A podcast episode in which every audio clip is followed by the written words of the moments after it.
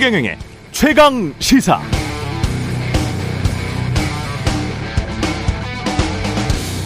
네, 최근 CNN 보도에는 이런 게 있었습니다. 조 바이든 대통령이 사석에서 스탭들에게 고함치고 욕도 많이 한다. 불같이 화를 잘 낸다. 겉으로 대중에게 보이는 이미지만 괜찮으면 되지. 개인적으로 성질 좀 부린 걸 방송에서 공적으로 따질 일이냐고 아니다. 대통령이 국민들에게 보여주는 보여주고 싶은 이미지와 실체가 다를 때는 그냥 국정에 문제가 될 수 있다는 그런 내용의 보도였습니다. 대통령이 대중에게 비춰지는 자신의 공적 이미지를 잘 꾸며보려고 노력하지만 실체는 욕도 많이 하고 화도 많이 내고 성격이 다혈질이다라는 보도를 자유롭게 해도 대통령이 했던 말이 바이든인지 날리면인지를 확인하라든가. 대통령은 이 땡땡이라고 욕설했는데 방송에서는 그런 말을 재연만 해도 심의에 걸릴 수 있다는 어떤 두려움이 있다든가. 정말 진짜로 대통령이 그런 말을 했는지를 입증하는 책임이 언론사에 있다든가 하는 그런 압박에 시달릴 필요가 없는 나라. 언론 자유 천국 미국이니까 이런 보도가 자연스럽게 나가는 것이겠죠 부럽습니다. 이런 자유 가치는 동맹을 해도 참 좋은데 말입니다. 네, 안녕하십니까. 7월 14일 세상에 이익이 되는 방송 최경련의 최강시사 출발합니다. 저는 KBS 최경련 기자고요. 최경련의 최강시사 유튜브에서도 실시간 방송합니다. 문자 참여는 짧은 문자 50원, 기본자 100원이 드는 샵9730 콩어플 무료고요. 청취율 조사 기간입니다. 의견 보내주시는 분들 추첨해서 커피 쿠폰 보내드립니다. 전화 받으시면 최경령의 최강 시사 잘 듣고 있다는 말씀 꼭 좀 부탁드립니다. 좋아요, 예, 구독, 댓글도 많이 부탁드리고요.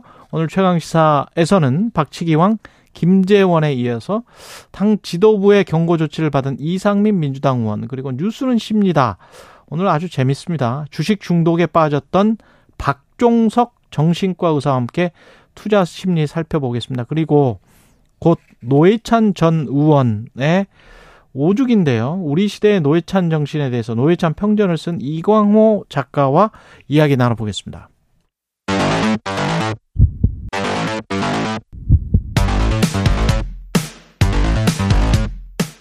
오늘 아침 가장 뜨거운 뉴스 뉴스 unboxing 네, 금요일 뉴스 unboxing 확장판이 있는 날입니다. 민동기 기자 김민하 평론가 나와있습니다. 안녕하십니까? 안녕하십니까? 예, 지금 집중호우 주의하셔야 할 것 같습니다. 그러니까 내일까지 장마 전선이 남북으로 진동을 하면서요. 예. 전국에 강하고 많은 비를 뿌리겠다고 기상청이 예보를 한 그런 상황인데 이번 장마 전선이 20일까지 폭우를 쏟아낼 것으로 보입니다. 20일까지? 네. 오늘이 14일인데? 그렇습니다. 어휴. 16일과 17일은 전국에, 그리고 18일은 중부지방에, 예. 19일은 충청권과 남부지방에, 20일은 전남, 경남, 제주도를 중심으로 집중 호우를 일단 기상청이 예고를 한 그런 상황이고요. 어, 더 큰 우려가 21일 이후에도 장마 전선이 한반도 주변에 머물 가능성이 있기 때문에 장맛비가 더 길어질 가능성도 있는 그런 상황인데 오늘 아침 출근길 교통 통제 상황도 좀 체크를 하고 출발을 하셔야 될 것 같습니다. 예. 오늘 새벽에요. 서울 동부 간선도로하고 잠수교가 양방향 통제됐다고 일단 언론이 보도를 했는데 음. 조금 전에 오전 6시 40분부터 동부 간선도로는 양방향 차량 통제를 또 해제했다라고 거의 하거든요. 해제됐죠? 그렇습니다. 예, 6시 40분부터 그렇습니다. 해제가 됐습니다. 네. 지금 상황은. 그래서 출근길 도로 교통이라든가 이런 음. 통제 상황들을 좀 꼼꼼히 좀 챙겨 보시고 출근하시는 게 좋을 것 예. 같습니다. 일단 동부 간선도로는 해제됐다. 네. 가장 중요한 건 일단 지금 상황에서는 안전입니다. 그래서 어떤 상황이든 간에 위험할 수 있다라는 판단을 하면은 피해야 된다. 이 밤중에 재난 문자나 이런 거 많이 받으셨을 거예요. 그렇죠. 그래서 반지하라든가 또는 지하 주차장이라든가 이런 데 물이 들어올 것 같으면 바로 이제 대피를 하셔야 되고 그리고 피해 상황이나 이런 걸 보면 또 여전히 이제 그 산책 나갔다가 또 이렇게 변을 당하시거나 이런 사례들 아직 있거든요. 근데 예. 그런 것들도 그 비가 오지만 잠시 좀 멈추거나 이러면 이 괜찮겠다 싶어서 이제 나가는 분들도 있고 이렇 던 모양인데 이 최근에 이 어떤 흐름이라는 게 어떤 양태라는 게 이게 방심할 수가 없는 그러한 호우의 특성을 가지지 않았습니까? 막 오다가 급쳤다가 또 막 오다가 뭐 이런 식이어서 방심하면 안 되겠다. 예. 그리고 뭐 일부 언론은 그런 것도 많이 쓰더라고요. 차를 버려야 할 때는 빨리 버리자. 그렇죠. 그러니까 아, 그렇죠. 네. 그렇죠. 지난번에도 무슨 뭐 서초동 현자 이래가지고 어떤 사람이 차 위에 올라가고 있던 게 많이 보도가 되고 했는데 음. 이게 뭐 우스개처럼 보도가 된 일이지만 그게 이제 상당히 이제 필요한 어떤 상황이 있다라는 거거든요. 음. 그래서 그런 것들도 명심을 하는 게 필요할 것 같습니다.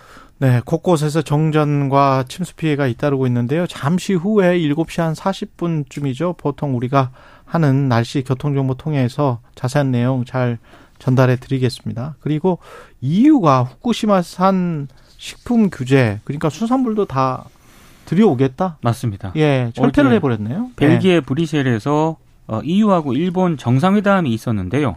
어, 샤르미셸 EU 상임의장이 EU는 후쿠시마산 제품 수입을 다시 허용하기로 합의했다. 이렇게 음. 공식적으로 발표를 했습니다. 2011년 후쿠시마 원전 폭발 사고 이후 규제를 시행한 지 12년 만입니다. EU가 후쿠시마현 생선과 버섯, 뭐 미야기현 죽순 등을 포함해서 10개 현 식품을 수입할 때 요구했던 방사성 물질 검사 증명서 있지 않습니까? 이제는 제출할 필요가 없게 됐습니다. 기시다 후미오 일본 총리가 EU 결정에 대해서 확고한 과학적 근거에 의한 것이다. 이런 점을 강조를 했는데 뭐 미국, 영국에 이어서 EU까지 식품 수입 규제를 사실상 완전히 철폐를 하기로 했기 때문에 일본 정부 입장에서는 한국과 중국처럼 아직 전면 수입을 금지하고 있는 국가를 상대로 수입 재개 압박 수위를 높일 수 있다. 이런 관측이 나오고 있습니다. 그렇겠네요. 예. 지금 이제 이 상황을 여러 각도에서 볼 필요가 있는데 예를 들면은 미국이나 뭐 이쪽은 애초에 이제 후쿠시마산 수산물에 대해서도 수입 금지나 이런 규제를 안 한 상황이었거든요. 그러다 그런 상황이었고 EU가 좀 그래도 어, 이와 관련된 규제를 갖고 있었는데 지금 풀었기 때문에 당연히 이제 말씀하신 것처럼 우리한테도 그러면 일본이 다들 다 뭐 이렇게 규제를 푸는데 당신들도 풀어야 되는 거 아니냐 이렇게 얘기할 수가 있습니다. 다만 이제 그거는 객관적으로 좀 따져봐야 될게 이 EU라든가 이런 서구권 국가에서 일본산 농산물이나 수산물을 얼마나 소비하는지 그거 한번 따져봐야 될 텐데 그렇죠. 맞아요. 그렇죠. 그걸 같이 따져갖고 위해성이 되는 걸 미국은, 판단해야 될 미국은. 워낙 자급자족 국가이기 때문에. 네. 그렇죠. 근데 우리하고 미치는 영향이 또 다른 것이기 때문에 여러 가지 논거를 들어서 EU나 미국이 규제를 안 한다고 해서 우리가 지금 뭐 규제를 똑같이 완화해야 되는 건 아니다. 이 논리를 국익에 맞게 제대로 이제 세워서 그러한 이제 외교 대결의 장에서 우리가 이 명확한 어떤 대응을 할 수 있었으면 하는 바람입니다. 그리고 그 식품 특히 수산물의 유통 시장의 투명성과 관련해서 굉장히 우려하는 시민들이 많잖아요. 그렇습니다. 혹시 뭐 규제가 돼 있는 상황에서 또는 만약 규제가 풀린다면 더 그럴 것이고 네.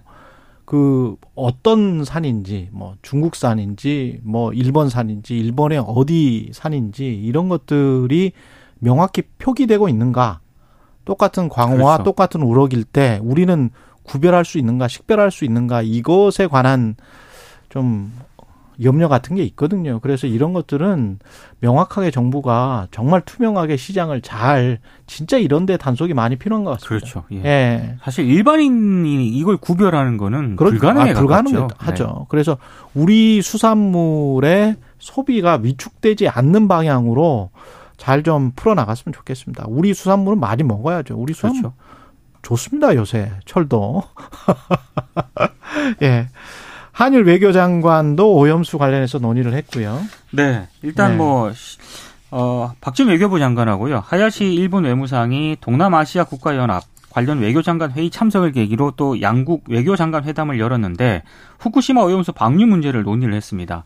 리투아니아에서 한일 양국 정상들이 합의를 이 협의를 하지 않았습니까? 이 내용을 아마 이행하려는 어떤 후속 조치로 보이는데 뭐 박진 장관도 정상 간에 논의한 그 내용을 일단 요구를 한 것으로 보입니다. 실시간 모니터링 정보 공유라든가 기준치를 초과하는 것 같은 이상 상황이 발생했을 때 방류 중단할 것 그리고 우리 쪽 즉시 통보와 같은 그런 조치를 취해달라 이렇게 요청을 했는데 다만 박진 장관은 윤석열 대통령과 달리 방류 점검 과정에 한국 전문가를 참여시켜 달라는 요청은 하지 않았다고 일단 언론들이 보도를 하고 있는데요.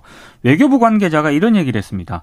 구체적으로 어떤 식으로 전문가 참여단을 구성을 하고 어떻게 운영될지 특정이 된 것은 아직 없다. 그래서 전문가 참여 문제는 아직 확인해 드릴 사항이 없다. 이렇게 일단 입장을 밝힌 상황입니다. 예. 지금 이제 분명히 대통령실은 윤석열 대통령이 제안한 안에 대해서 일본 정부가 수용한 것이다 이렇게 밝혔습니다. 그리고 윤석열 대통령이 제안한 안이라는 거에는 한국 전문가가 어쨌든 참여해서 검증을 하는 것도 포함이 되어 있는 거 아닙니까? 그렇죠. 그렇다면 세 가지였으니까. 그, 렇죠 네. 그럼 그 직후에 이렇게 외교부 장관이 뭐 장관들끼리 얘기를 하고 실무적인 어떤 이 준비를 한다고 하면 당연히 뭔가 이런 한국 전문가의 참여 방안에 대한 논의도 있어야 되는 거 아닙니까? 그렇죠. 그것을 왜 안 했는지 이렇게 대통령의 이 지시를 우습게 만들어도 되는 것인지 상당히 걱정이 되고요. 그리고 일본 언론들의 태도나 이런 걸 보면은 뭐랄까요 상당히 이제 믿음이 가지 않는 그런 얘기들을 막 합니다. 그러니까 이미 IAEA의 한국 전문가는 참여하고 있다 뭐 이런 식의 얘기 있지 않습니까? 네. 김홍석 박사 좀 네. 그런 그런 얘기를 막 하는데 네. 그런 수준을 요구하는 게 아니라 훨씬 더 어떤 좀 어 우리가 훨씬 더 그 강한 어떤 그런 내용을 가지고 검증할 수 있는 그런 것들을 요구해야 되는 것이기 때문에 그런 것들에 대해 성의 있는 논의를 해라. 이렇게 성의 없이 하지 말고 일본에도 그런 말씀을 드리고 싶습니다. 예. 0330 님은 장거리 화물차를 모는데 간만에 타이밍이 맞아서 문자 보냅니다. 터줏대감 최경련 기자와 김미나 민동기님의 케미가 좋아서 언제나 응원합니다. 저보다 더 터줏대감이에요. 김미나 민동기님. 예. 2650님이 청취율 조사 전화 받으려다 보니까 보험 전화만 받는데요. 그래도 끝까지 받을 겁니다. 최경영의 최강시사를 말하고 싶으니까요. 고맙습니다. 예. 3414님은 라디오 15년 가까이 들었는데 어제 드디어 청취율 조사 받았습니다. 아. 생각보다 꼬치꼬치, 예, 물으시더군요. 최경영의 최강시사라고 답변하셨겠죠? 3414님. 믿습니다. 예, 네, 말씀하셨군요. 예, 믿습니다. 요즘 이런 그 문자, 전화 받았다는 문자가 지난번 그 청취율 조사 기간보다 더 많이 오는 음, 게 음. 청신호라고 보고 있습니다. 한국과 폴란드 정상회담 있었고요. 예, 방위 산업 등에서 협력하기로 했습니다. 네, 우크라이나 재건을 위한 협력 의지를 보였고요. 그리고 두 정상이 원전, 방산, 인프라 사업과 같은 전략적 분야의 협력 확대 방안도 논의를 했는데 공동 언론 발표에서 우크라이나 재건 협력 양해각서를 체결했다고 밝혔습니다. 그리고 윤석열 대통령은 한국 기업들의 어떤 폴란드 진출이 원전, 방산, 인프라 사업 등으로 양국 협력이 확대되고 있는 점을 더 높이 평가를 했고요.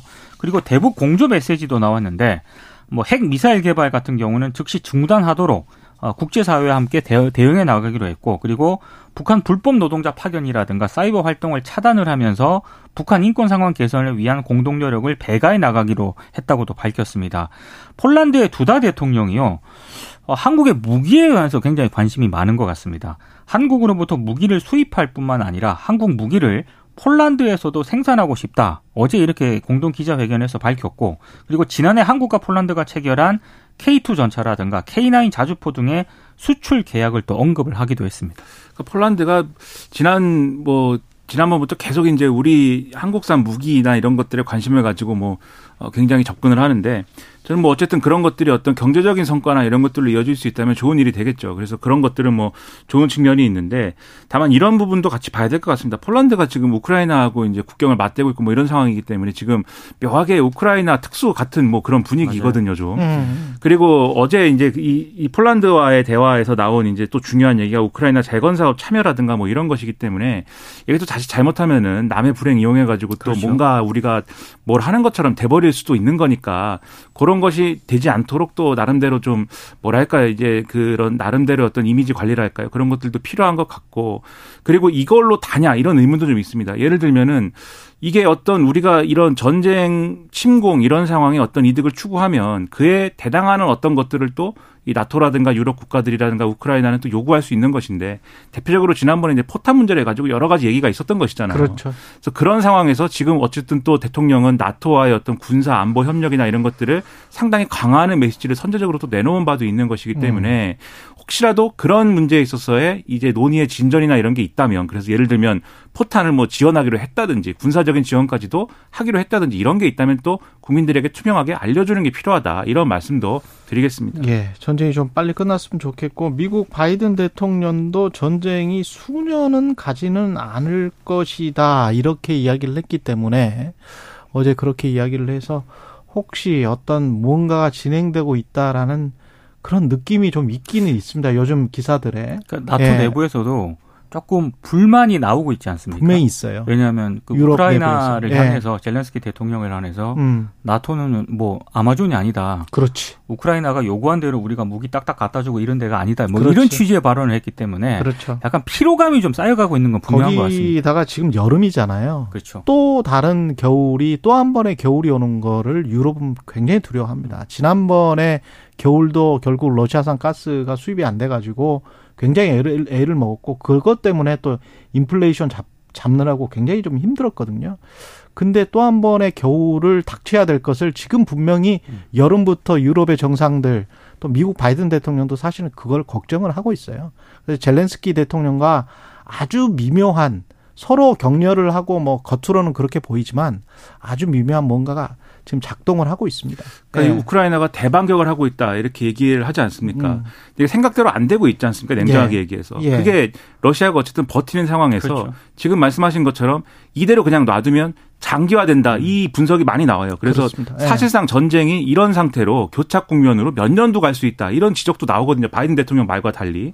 그러면 이 상황을 타개하기 위한 뭔가가 필요하다라고 생각을 하게 될 거라는 거죠. 젤렌스키 대통령 같은 경우는 그 동부 지역이 아니고 남동부 지역이 아니고 크림 반도까지 2014년에 점령당했던 크림 반도까지 다 수복을 해야 그래야 전쟁이 끝난다라고 이야기를 하고 있기 때문에 서방으로서는 사실 상당히 어, 속으로는 상당히 갑갑한 입장이 될 수밖에 없어요. 그래서 뭔가 타협점을 찾지 않을까 그런 측면에서 전쟁이 끝나면 나토 가입에 관한 어떤 타임 스케줄이 나온다는 것이 어떤 의미가 있는지 젤렌스키 대통령도 생각을 할 것이고 그리고 다른 EU 국가들도 생각을 하고 있을 것 같습니다. 예.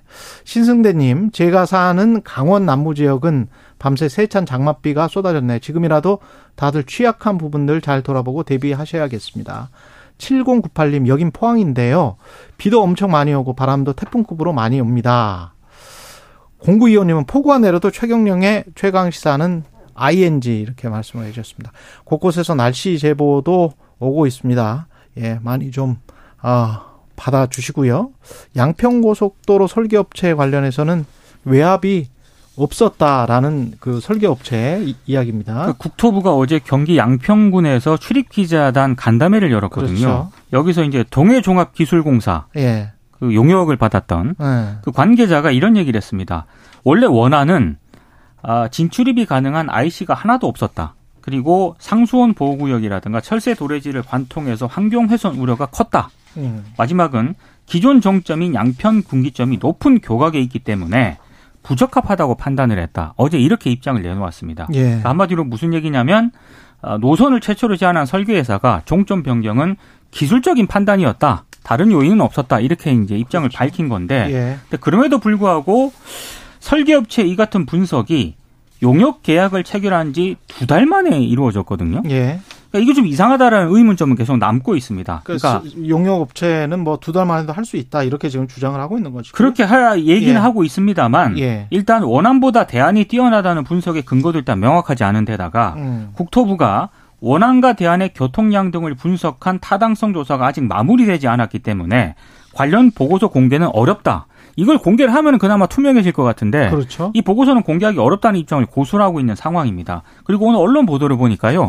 뭐 이렇게 타당성 조사에 참여했던 업체 관계자들이 익명으로 인터뷰를 했던데 예. 이런 얘기를 합니다. 1년짜리 연구 용역이라고 하면 예탄과 대안 가운데 무엇이 더 나온지 비교를 하는 데만 꼬박 1년이 걸린다. 그렇겠죠. 만약에 변경이 됐다고 하면 그렇습니다. 예비 그리고- 타당성 조사는 국책 연구 기관인 KDI나 뭐 이런 곳에서 하기 때문에 맞습니다. 예. 이거는 그 민간 회사예요. 네. 예. 근데 이걸 두 달 만에 했다라고 하는 거는 이건 물리적으로 좀 말이 안 된다. 이렇게 지적을 하고 있습니다.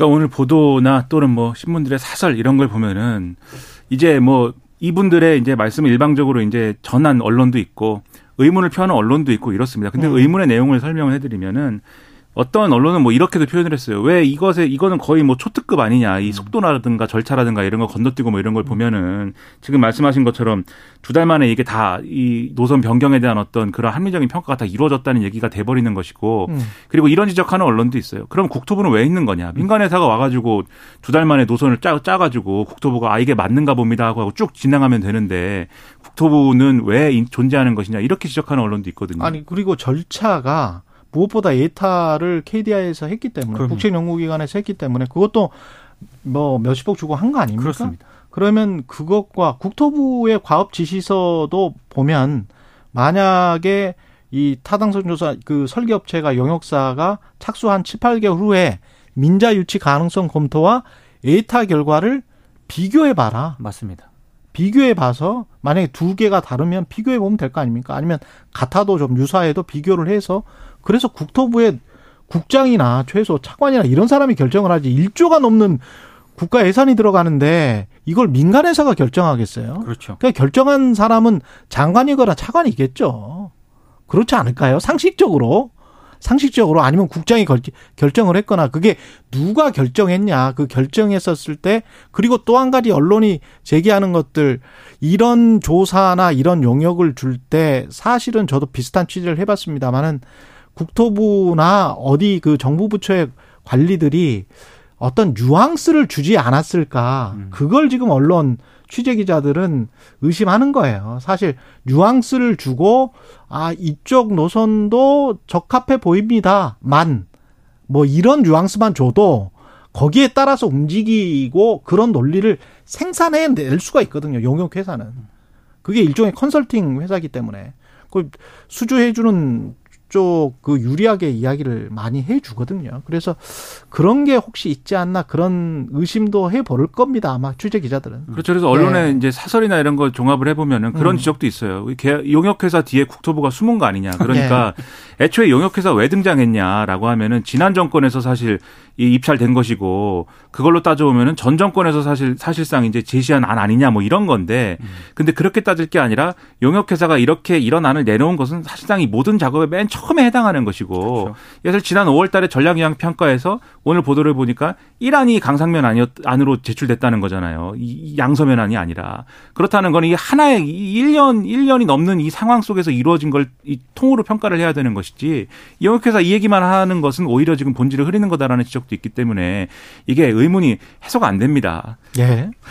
7시 15분부터 한강 수위가 상승해서 올림픽대로 여의 상류 IC 양방향 통제됐다고 합니다. 여의 상류 IC 양방향 올림픽대로 여의 여의 상 여의 상류 IC 양방향 통제됐습니다. 인근 차량은 우회해 운행하시기 바라고요. 날씨 교통 정보 듣고 자세한 내용 어, 뉴스 unboxing 다시 이어가겠습니다. 네, 뉴스 unboxing 민동기 기자 김민하 평론가와 계속 이어가겠습니다. 1719님 부산인데요. 엄청난 비가 내리고 있어서 앞이 안 보일 정도입니다. 부산 심하군요. 모두 안전운전하시고 하천 주변 특히 조심하셔야 될 것 같습니다. 보건의료 노조가 총파업에 돌입을 했습니다. 어제부터 이제 총파업에 돌입을 했는데요. 파업 영향으로 일부 병원에서는 진료 차질을 좀 빚었습니다. 어제 오전 7시부터 조합원 4만 5천 명이 참여하는 산별 총파업을 시작을 했고요. 서울의 이른바 빅5 병원은 파업에 참여를 안 했습니다. 그런데 전국의 20곳 안팎의 상급 종합병원이 동참을 했기 때문에 아마 이 종합병원 같은 경우에는 뭐 입원하신 분이라든가 환자들이 좀 진료에 차질을 빚은 것으로 보입니다. 그리고 어제 노조가 서울 광화문 동화면세점 앞에서 총파업 대회를 열었는데요. 폭우 속에서도 집회를 진행을 했는데 한 2만여 명이 일단 일단 나온 것으로 일단 언론이 보도를 하고 있습니다. 일단 노조의 요구는요. 2021년 이른바 구이 노정 합의를 통해 추진하기로 했던 사안들이 있었는데 이게 제대로 이행되지 않고 있다면서 파업에 나섰습니다. 좀 예. 구체적으로 말씀을 드리면 비싼 간병비 해결을 위한 간호 간병 통합 서비스를 전면 확대해 달라. 그리고 환자 안전을 위한 간호사 대 환자 비율을 1대 5로 제도화를 해 달라. 그리고 적정 인력 기준을 마련을 해 달라. 그리고 무면허 불법 의료를 근절하기 위해서 의사 인력을 확충을 해 달라. 뭐 필수 인력 책임지는 공공의료를 확충을 해달라 이런 것들을 요구를 하고 있는 그런 상황인데요. 보건 관련한 예산을 확 늘리지 않으면 이게 이제 이- 힘든 상황이군요. 그렇습니다. 예. 그러니까 병원 단위 차원에서 해결할 수 있는 문제가 대부분 없고 이게 예. 정부가 개입을 해야 되는 그런 상황입니다. 전국에서 가장 파업 참여율이 높은 병원이 부산대 병원이거든요. 부산대 병원 같은 경우에는 뭐 부산대 병원은 물론이고 양산 부산대 병원에 다른 병원으로 이송하거나 퇴원한 환자 수만 각각 한 1000명 정도에 달하는 것으로 일단 파악이 되고 있습니다. 복지부는 강경 대응을 예고한 그런 상황인데요. 조규용 복지부 장관은 노조의 합법적인 권리 행사는 보장을 하겠지만 뭐 국민의 생명과 건강에 막대한 위해를 끼칠 경우에 법과 원칙에 따라 단호하게 대응하겠다라는 입장을 밝히고 있습니다. 기억하실 텐데 지난 정부 때 파업을 해, 파업 직전까지 가서 뭐 이게 논란되지 않았습니까? 그렇죠. 그때 합의를 했던 게 그게 이제 지금 얘기하는 이제 구의 노정 합의를 얘기하는 건데 의료 인력 확충이라든가 이런 거 그때 합의한 거지 않습니까? 근데 이 모든 어떤 갈등의 어떤 뭐랄까요 근원적인 어떤 부분은 의사 숫자를 늘릴 수 있느냐 이 문제인 것 같아요. 그렇죠. 오늘 언론에 보도된 이제 이분들 목소리를 봐도 그렇고 전문가들의 지적을 봐도 그렇고 어떤 전문가들은 아 의사 수 충분하다 이렇게 얘기하는 전문가도 있지만 그렇지 않다고 지적하는 목소리들이 많지 않습니까? 그러니까 의사가 적으니까 지금 간호사들이 의사가 원래 해야 될 일까지 다 떠맡아 가지고 이게 사실은 위법적인 부분이 있음에도 불구하고 해야 되는 상황으로 내몰리고 있고 그런 상황까지 포함해 가지고 일을 다 해야 되다 보니까 환자를 제대로 돌보지 못하는 상황이 벌어질 수가 있어서 그래서 이제 관호동에 이제 시달리게 되고 음. 그러면서 또 간호사 인력은 간호사 인력대로 모자라고 이런 여러 가지 문제들이 복합적으로 발생하는 거잖아요. 그러면 이 문제에 있어서 결국 풀 수 있는 풀 수 있는 주체는 지금 말씀하셨듯이 결국은 정부가 풀어야 되거든요. 정부가 어떻게 할 거냐 가닥을 잡아줘야 되는데 지금 보건복지부는 이렇게 얘기를 하고 있습니다. 간호사들의 처우 개선이나 이런 것들은 우리가 지금 다 추진을 하고 있다. 지금 뭐 가시적으로 뭐가 짠 하고 나온 건 없, 없을 수 있지만 추진하고 있는 와중에 이렇게 파업을 해가지고 굉장히 이것은 좋지 않다. 뭐 이건 우리가 뭐 어떤 원칙대로 대응을 하겠다. 뭐 이런 얘기를 하는데 지금 그것만 가지고는 이 파업을 하는 어떤 이유나 이런 것들이 해소가 안 되는 것이기 때문에 의지를 가지고 뭔가 해결해 볼 방안을 만들기를 좀 그렇죠. 바라고 있습니다. 예. 8475님이 완주 순천 고속도로 임실, 임실 부근을 지나는데 호우특보가 실감이 날 정도로 앞이 안 보일 정도로 비가 세차게 내리네요. 안전운전 예, 모두 하시기 바랍니다. 예, 특히 이런 날에 이제 고속도로나 이런 거 지나면 아, 위험하죠. 네. 국도 특히 위험할 것 같습니다. 민주당 혁신위는 1호안부터 표류를 지금 하고 있습니다. 그러니까 1호 혁신안으로 불체포 특권 포기 서약하고요. 예. 체포 동의안 가결 당론을 권고를 했습니다. 음. 이 권고한 것에 대해서 민주당이 어제 의원총회에서 어, 수용을 할지 논의를 했거든요. 물론 이게 받아들여야 한다는 찬성 논이 있었고 예. 검찰의 무분별한 영장 청구 빌미를 제공해서는 안 된다는 반대론이 맞붙었는데 어찌 됐든 결론은 못 냈습니다. 결론 못 냈어요? 결론 못 냈습니다. 이소영 민주당 원내대변인이 의총 후에 기자들에게요. 예. 밀도 있는 논의를 계속해 나가면서 충실한 결론을 내기로 했다 이렇게 얘기를 했고 18일에 국회 본회의가 열리거든요. 예. 그걸 앞두고 다시 한번 의총을 열어서 뭐 혁신안 수용 여부 논의를 이어갈 것으로 일단 예상이 되고 있는데 예. 일단 혁신위는 1호뿐만이 아니라 뭐 꼼수 탈당 방지책과 같은 혁신안을 차례로 발표하겠다고 이미 예고한 그런 상황이거든요. 그렇죠. 예. 근데 지금 1호 혁신안이 지금 표류가 되고 있기 때문에 1호 혁신안 이거 안 하면 불체포 특권 포기 안 하면 민주당 망한다라고 혁신위원장이 이야기하지 않았나요? 그런데 지금 어제 결론을 못 냈고요. 네. 어, 이렇게 되면 2호, 3호 혁신 발표를 했을 때 이 실효성이 제대로 담보가 될 수 있겠느냐라는 우려도 한쪽에서 나오고 있습니다. 그러니까 뭐 국민들이 볼 때는 뭐 설마 했는데 역시나 뭐 그런 것처럼 보이지 않겠습니까? 혹시 했는데 역시나 어. 이게 이재명 대표가 혁신위에 뭐 정권을 실어준다 뭐 이런 얘기까지 해가면서 어쨌든 상당한 권한을 주겠다고 선언한 그러한 기구예요. 음. 그런데 그 기구에서 어쨌든 1호 혁신안으로 내놓은 아니라고 하면은 그것에 대해서 뭐 수용을 하든지 아니면 국회의원들이 보기에 정말 이게 어떤 원, 원칙적으로 안 되는 얘기다라고 하면은 그 혁신위를 설득할 수 있을 만한 어떤 대안을 가지고 혁신위를 얘기 혁신하고 얘기를 해야 될 거 아닙니까? 그렇죠. 그런 걸 통해서 혁신위가 아 그러면 우리가 제안한 안이 만약에 그러저러한 부분에서 문제가 있다면 음. 뭐 그러면 당신들이 당신들하고 절충을 하고 타협을 하는 게 아니라 더 나은 대안인 것 같으니까 그러면 그렇게 합시다. 이게 돼야 이제 굴러갈 수가 있는 건데 그냥 아, 모른다, 안 한다, 뭉개고 있으면 혁신이가 뭘 할 수 있습니까? 아무것도 못 하는 거예요. 그럼 혁신이는. 그렇죠. 네. 그럼 왜 이런 상황이 벌어지는가? 정말 이게 어떤 이 제도에 대한 어떤 이견, 그러니까 불체포 특권이라는 어떤 그 실체적으로 어떻게 해갈 것이냐에 대한 이견 때문에 발생하는 거냐. 그러면 그래도 조금 그래도 뭐 나은 부분이 있는 건데 언론의 분석을 보면 언론이 이제 그렇게 보지 않죠. 지금 상황을. 예. 이제 의총에서 나온 발언이나 이런 것들을 종합을 해보면 초재선 의원이나 이런 좀 어, 분들은 이거 그냥 어쨌든 대표가 힘을 실어준 아니고 하니까 우리가 수용해야 된다 이런 음. 얘기를 했는데 다선 의원들 중심으로 어, 반대를 많이 했다는 겁니다. 그래서 언론은 어떻게 해석하냐면 결국 혁신이가 이러저러한 혁신안을 얘기한 끝에 마지막에 결국은 요구할 것은 공천 기준 뭐 이런 걸 텐데 거기서 그러면 물갈이론이나 이런 게 나오지 않겠느냐. 그럼 다선 의원들이 상당히 피, 정치적인 피해가 예상되기 때문에 그래서 혁신이가 하는 일에 대해서 다 반대한다. 라는 해석도 당내에 있다. 이런 얘기까지 하고 있어요. 그러면 현역 그렇게 국회의원 좋은 자리가 좋긴 좋나 봐요. 현역 기득권이 결국에는 막판에 발휘되고 있는 것 아니냐. 이런 그 의원총회에서 그리고 원내대표가 이야기를 뭐 혁신이 안을 받아들여 달라고 거의 읍소하다시피 이야기를 해, 했는데 그럼에도 불구하고 의원총회에서 잘 합의가 안 되고 이런 거는 민주당이 국민들에게 그리고 저는 이게 양평 고속도로 할지 오염수를 할지 이런 것들을 계기를 삼아서 어 오히려 민주당이 시간을 벌고 있지 않나 자체 혁신에 대한 어그 자체 혁신을 할 거는 하면서 해야 되는데 이게 무슨 뭐 어떤 전국의 현안이 생기고 뭔가 좀 일을 잘못 처리한 것 같다고 하면 아 우리도 괜찮겠지라고 하는 그런 아니란 생각에 빠져 있지 않나 그런 생각도 듭니다.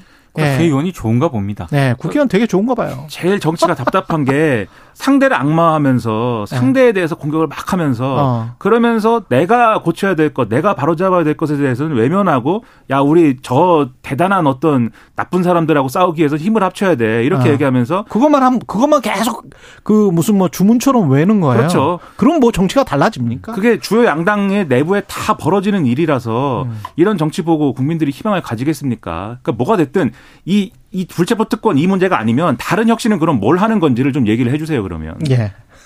다른 혁신은 뭐뭘 하는지 이야기해 주세요. 네, 다른 거라도 있어야 될 거 아닙니까? 예, 뭐 다른 다안 한다고 하면은 예, 어떡합니까? 그러, 그렇지. 다른 건 뭐 할 거니? 뭐 이렇게 예, 좋은 질문입니다. 음. 한국은행이 기준금리 4연속 동결했습니다. 네, 일단 동결의 가장 큰 이유는 물가 상승세가 둔화되고 있다. 이걸 꼽았고요. 예. 그리고 어, 최근에 새마을금고 부실 우려와 같은 금융시장 불안이 커진 점도 금리 동결의 배경으로 꼽히고 있습니다. 근데 자세히 보셔야 될 게 추가 기준금리 인상 가능성은 항상 열어두고 있거든요. 어제 이창용 총재가 금, 금융통화위원 6명 모두 기준금리를 3.75%로 추가 인상할 가능성은 열어둬야 한다는 의견이다. 이런 입장을 밝히고 있기 때문에 특히 최근에 가계대출이 또 증가하고 있지 않겠습니까? 예. 이런 점들을 고려했을 때 다시 기준금리를 인상할 수 있다 이런 점을 좀 시사를 하고 있습니다. 음. 일단 한국은행 총재가 그러한 취지로 얘기를 하긴 했는데 언론의 분석, 해설 등을 보니까 아, 뭐 열어놓은 가능성을 열어놓은 것이지 결국은 이제 미국 상황에 따라 달려 있겠지만 네. 미국에서 어떻게 하느냐에 따라 달려 있겠지만 결국은 금리 인하를 하지 않을까요? 인상이 아니라 그 얘기를 많이 하는 것 같아요. 근데 그거 아니라고 네. 어제 분명히 얘기했거든요. 네. 아 이거 그래도 안 믿으니 뭐 어떻게 될지 뭐 알 수가 없겠습니다. 네. 예. 그리고 잠깐만 이거 할 시간이 있겠네요. 한 1분. 자유총연맹에서 정치적 중립 조항을 삭제했습니까? 네. 예. 지금 자유 한국당 의원 출신인 강석호 총재 취임 이후에요. 예. 지난 3월에 정관을 개정을 했는데 정치적 중립 조항이 삭제가 됐다라고 합니다. 또 이거를 행안부가 정관 개정을 승인을 했다라고 하는데요. 음. 이게 정치적 중립 조항이 왜 나왔냐면 2016년 4월 총선에 자유총연맹이 동원됐다는 의혹이 제기가 되고 그랬었죠. 또 박근혜 대통령, 대통령 탄핵 정국에서 촛불 집회 맞대용 집회 동원 의혹이 제기가 됐기 때문에 그랬죠. 이걸 방지하기 위해서 이 조항을 삽입을 한 건데 갑자기 또 삭제가 돼서 총선에 또 개입하려는 것 아니냐 이런 의혹이 좀 불거지고 있습니다. 총선용 아니냐 네. 이런 의혹. 이게 마치 관변 단체와 권력의 정치적 이권 카르텔처럼 되면 안 되는 것이기 때문에 네. 이렇게 하지 말게 바란다. 이게 옛날 생각 나는 거거든요. 그렇죠. 옛날에 이런 논란 계속 있었기 때문에 반국가 세력과 맞서기 위해서 뭐 비슷한 발언도 나왔어요, 사실. 자유총연맹에서 그죠? 그 대통령이 직접 참석을 해서 발언을 했죠. 이런 네. 방향은 네. 절대로 안 됩니다. 네. 지금까지 민동기 기자 김민아 평론가였습니다. 고맙습니다. 고맙습니다. 고맙습니다.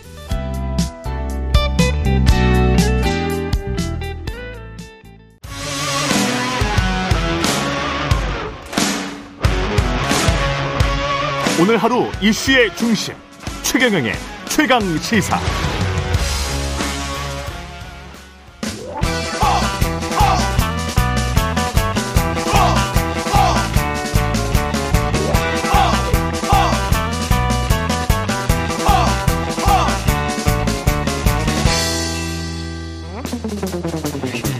네, 링 밖으로 나간 박지구왕 만나는 시간입니다. 국민의힘 박지기왕.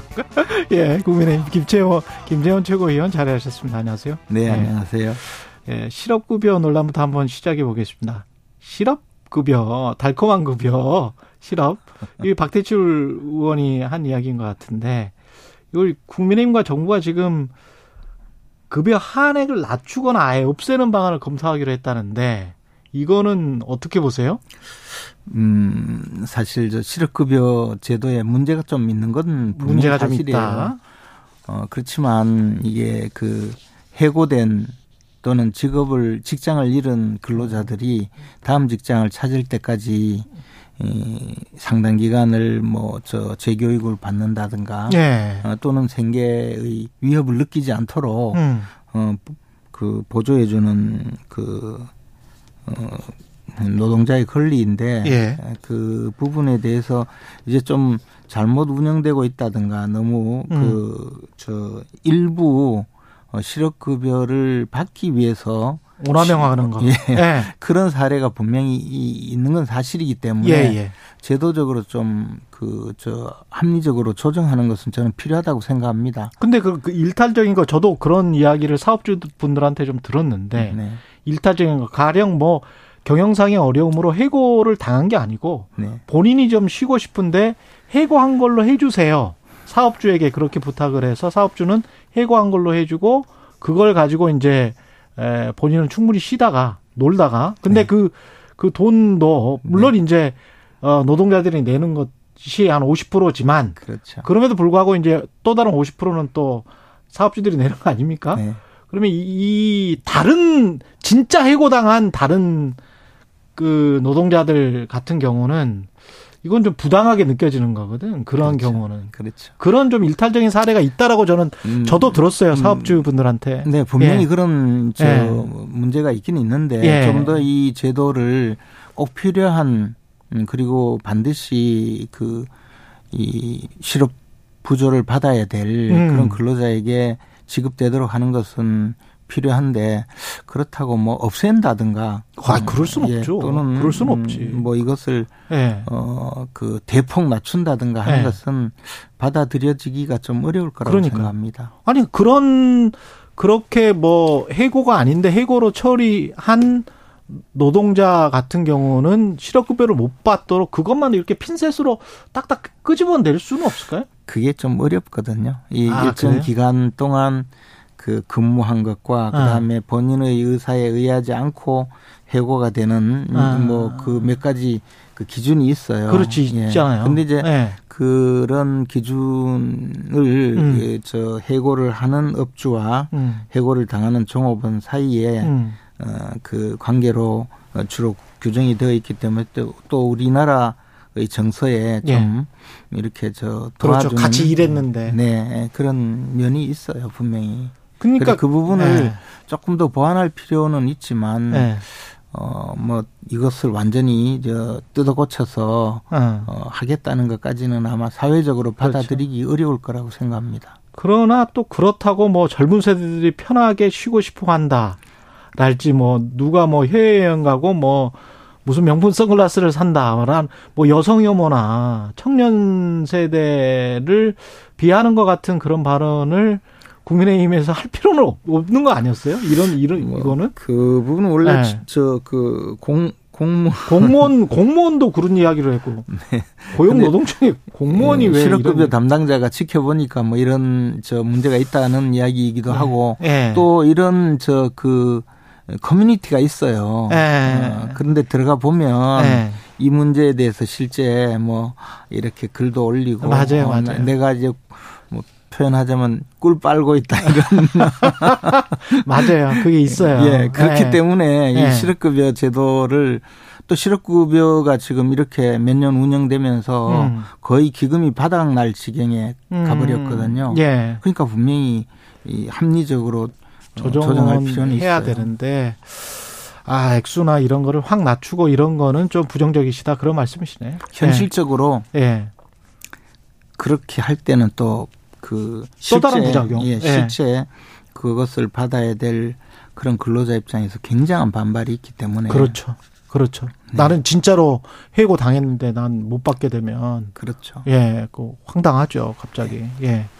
후쿠시마 오염수 방류 관련해서는 이게 결국은 수산물 이쪽으로 갈 것 같은데 어떻게 보십니까? 그러니까 예. 후쿠시마 그 원전의 오염수가 이제 뭐 방류를 앞두고 있는데요. 예. 그렇게 되면 어 우리나라 연근해까지 그 오염수가 밀려와서 음, 어뭐 수산물에 영향이 있지 않느냐 이런 생각을 그 우려. 예, 하게 될 가능성이 있고 그러면 이제 우리 국민들이 또 수산물 을 뭐 전혀 소비를 하지 않는다든가 이런 네. 문제가 생길 수 있으니까 정부가 사전에 음. 좀 국민들께 저 뭐 IAEA의 그 국제 기준을 지킨다면 그런 위험이 없다 이런 홍보도 하고 음.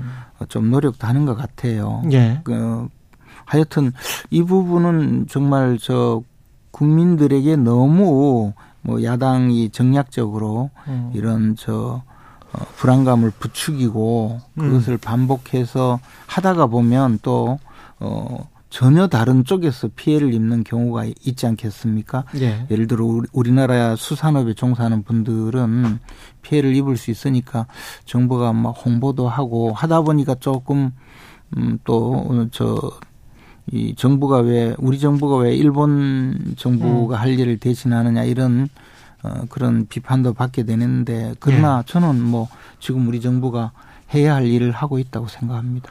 근데 유승민 전 의원 같은 경우는 대통령이 총리 일본 총리와 짜고 치는 고스톱처럼 오염수 방류에 찬성했다. 정부 입장은 그 찬성을 한 거는 아니 아니다. 이 이게 지금 아직까지 기존데 사람들이 느끼기에는 어 저러면 기정사실화 한 건 아닌가? 그런데 그 기정사실화 한 것 같은 그 느낌에서 일본도 그렇게 받아들이고 그러면 EU처럼 수산물 수입 금지 해제 이렇게 이제 계속 이야기를 하면 논리상으로는 우리가 조금 그래서 지금 뭐뭐 뭐 연기해 달라거나 조금 반대를 한다거나 뭐 이런 어떤 이야기를 대통령이 했었어야 되지 않나 그런 생각도 좀 있거든요. 그러나 이제 대통령이 예. 지금 음, 저 다자간 음, 외교 현장에서 예. 일본 총리를 만났는데 예. 어, 국제 기준에 부합하도록 그 방류하겠다고 하고 그것을 저 가장 그 실질적으로 그 통제하고 있는 IAEA가 음. 어늘 그 모니터링을 하고 어 기준에 맞는지를 확인하겠다는 건데 그런 상황에서 우리 대통령이 할 수 있는 어 여러 가지 그 선택지 중에서 국제 기준에 부합하도록 음. 뭐저 방류하는 것 정도까지는 그저 나름대로 뭐 동의를 할 수밖에 없는 상황 아니겠습니까? 그럴까요? 근데 이제 중국이나 이런 경우는 계속 반대 의사를 천명을 해왔고 태평양 도서국가들도 마찬가지고 뭐 그러면 우리는 우리 나름대로 그냥 할 수 있는 것 같기도 한데 아니면은 뭐 톤을 약간 낮추든지 그래가지고 나중에 수산물 수입을 뭐 재개하는 게 아주 자연스러운 어떤 논리로 갈 수 없도록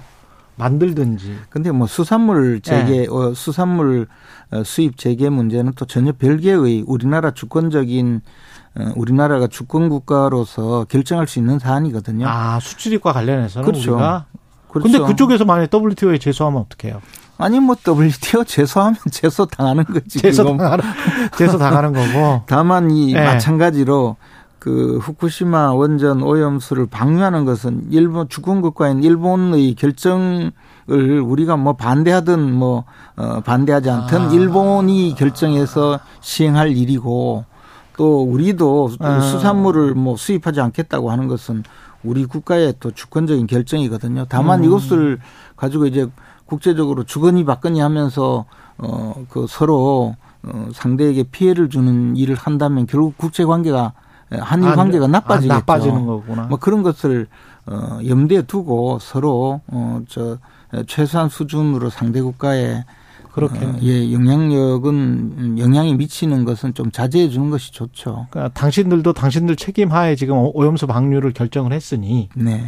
우리도 우리들 책임하에 에, 당신들의 수산물은 절대 받아들일 수 없다. 이렇게 주장할 수 있다라는 말씀이죠. 주장할 뿐만 아니라 우리도 네. 결정할 수가 있죠. 그렇죠. 네. 네. 그, 그거는 그 논리가 그렇게 할 수도 있을 것 같습니다. 그래서 예. 이제, 예, 다만 음. 이제 그렇게까지 이, 우리는 또 사실 일본하고 여러 가지 면에서 예. 또잘 지내야 되는 관계이거든요. 협력은 잘 해야죠. 네, 잘 해야 예. 되고 뭐 어, 안보 문제뿐만 아니라 경제 문제에서도 일본과 네. 좋은 관계를 또 유지해야 국익에 네. 보탬이 되기 때문에 어, 정부에서 지금 뭐 어, 후쿠시마 오염수 문제를 그렇게 강하게 다루지 않고 또 우리가 직접 어, 이 저 우리 해역에는 큰 어, 위험이 없다라는 홍보까지 하는 것 아닌가. 어. 저는 이제 이 외교상으로 윤, 윤석열 대통령이 좀 예, 다양한 예, 그 선택지를 갖기 위해서 이런 일을 하고 있다고 봐요. 예. 그리고 양평 고속도로 관련해서는 핵심이 뭡니까? 막 와, 계속 왔다 갔다, 왔다 갔다 하는데, 결국은 누가 왜, 에, 어떤 절차를 거쳐서 변경안을 확정시켰는가. 그건 것 같은데, 이거는 장관이나 차관이 하는 거 아니에요? 민간, 민간 회사가 할 수는 없잖아. 아니, 민간 회사는 이제, 네. 그, 안을 내죠. 내겠지. 이렇게, 이렇게 네. 저, 저도 저희 지역구의 고속도로를 그렇죠. 처음 처음 그 구상 단계부터 해서 네. 개통 단계까지 쭉 지켜보고 저도 관여를 해봤거든요. 음. 어, 저 제가 예, 예. 국회의원으로서. 예. 근데 초기에 보면 민간 그 연구기관 또는 이제 주로 뭐 KDI가 비용 편입 분석을 하는데요. 그래서 안을 세 가지를 내서 음. 이 노선이 제일 위에 갈 때는 어, 이 노선은 어, 그 당시에 그 댐을 음. 음. 지나야 되기 때문에 예. 예, 예. 그 100m나 되는 예. 그런 교각을 세워야 된다. 예. 비용이 많이 든다. 두 번째 노선 여기는 어그 그 주민들이 접근하기가 좀 불편해서 음. 어뭐 저 인터체인지가 너무 멀어진다. 음. 세 번째는 뭐어이 구간은 터널을 많이 뚫어야 되기 때문에 비용이 들 것이다. 음. 그러나 전체적으로 보면 뭐 이 안이 가장 어, 합리적이다. 그렇지. 이런 식의 그 안을 냅니다. 네. 내기도 하고 그런데 공무원들은 또 거기에서 약간 다른 또 관계로 뭐 일안을 선택한다든가 이렇게 해서 그 노선이 정해지는 과정이요. 음. 굉장히 여러 번 그 바뀌기도 하고 하거든요. 그건 저도 충분히 이해하는데 네. 지금 같은 경우도 제가 제일 이해를 못 하는 게 자, 에타가 나왔어요. 그건 KDI에서 했어요. 타당성 조사를 해서 본, 본 타당성 조사를 해요, 또. 근데 그거 할 때 민간 쪽에서 했단 말이지. 근데 거기에서 할 때 에타랑 비교를 해가지고 네. 서로 간에 이제 한 7, 8개월 정도 시간을 갖고 그걸 가지고 보고서를 올려라. 근데 그게 지금 빠져 있다는 거 아니에요? 네. 서로 간에 비교하는 거를. 네. 근데 그러면 그 타당성, 본 타당성 분석만 한 거를 가지고 덜컥 했었을 때 음. 그걸 누가 책임을 질 것이며 사실은 과거에 취재해 본 바로는 이걸 이 정도로 빨리 할 때는 2개월 전에 그거 할 때 뭔가 언지를 주지 않았는가 어떤 뉘앙스 음. 뭐 다른 대안도 한번 해보세요 강산면도 좋다네요 뭐 이런 뉘앙스를 국토부 공무원이 슬쩍만 흘려도 민간 용역업체는 그거 많이 해본 분들은 바로 알거든 느낌을. 아니 그게 실제로 우리나라의 생리였어. 지금은 어떤지 모르겠어요. 근데 저는 이제 그런 것도 의심된다는 거지. 왜 그러면은 서로 비교를 안 했느냐. 비교한 보고서를 그럼 내놔봐라. 이거죠. 질문이 아니고 괴담인 것 같은데. 아니, 괴담이 아니고, 진짜로 국토 지침서에는 그렇게 나와 있잖아요. 국토부의 지침서에는 네. 7, 8개월 정도 시간을 갖고 예타하고 비교를 해봐라. 근데 그 비교한 분석은 지금 없어요. 있는지 없는지는 모르지.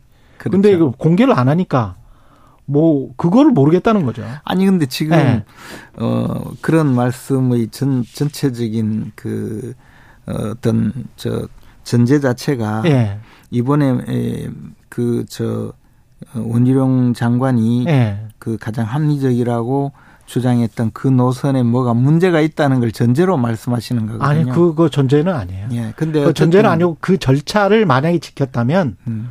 뭐 분명히 종합 보고서가 있을 텐데 툭툭툭 단면적으로만 내놓는다는 거죠.